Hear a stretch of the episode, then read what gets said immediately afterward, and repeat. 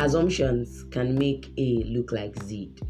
Assumptions can make B look like 3. Yes, assumptions kill. Good morning, how are you doing? Welcome to another interesting episode of Monday Morning Talk Show on Wura Radio.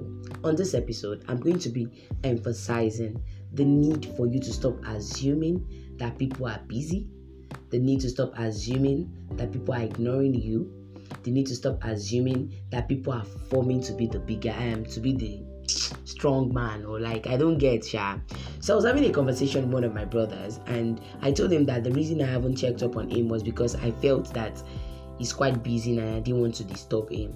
And he was like, Wow, yeah, that's that shouldn't be. So it just dawned on me that we actually do that normally, like we make it look like a normal thing. You don't check up on the person because you don't want to disturb the person. Do it first.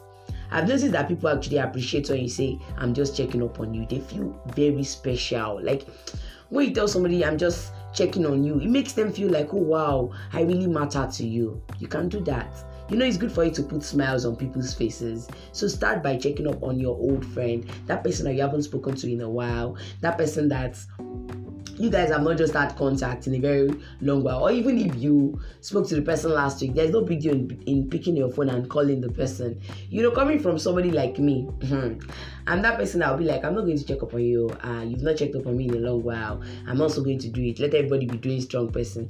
But more, I will still do it because that is just me. And I guess it gives me a kind of very nice peace. It makes me peaceful when I know that nothing is wrong with my people when i know that i know that they are fine you get so to ascertain that your people are actually doing very fine pick your phone and make a call to them today Yes, I said what I said. Well, I said I said what I said. Yes, so make sure you do check up on them. Thank you very much for listening to this episode. My name remains Wuraola Oladoke. Do not worry. Always be happy. Good morning.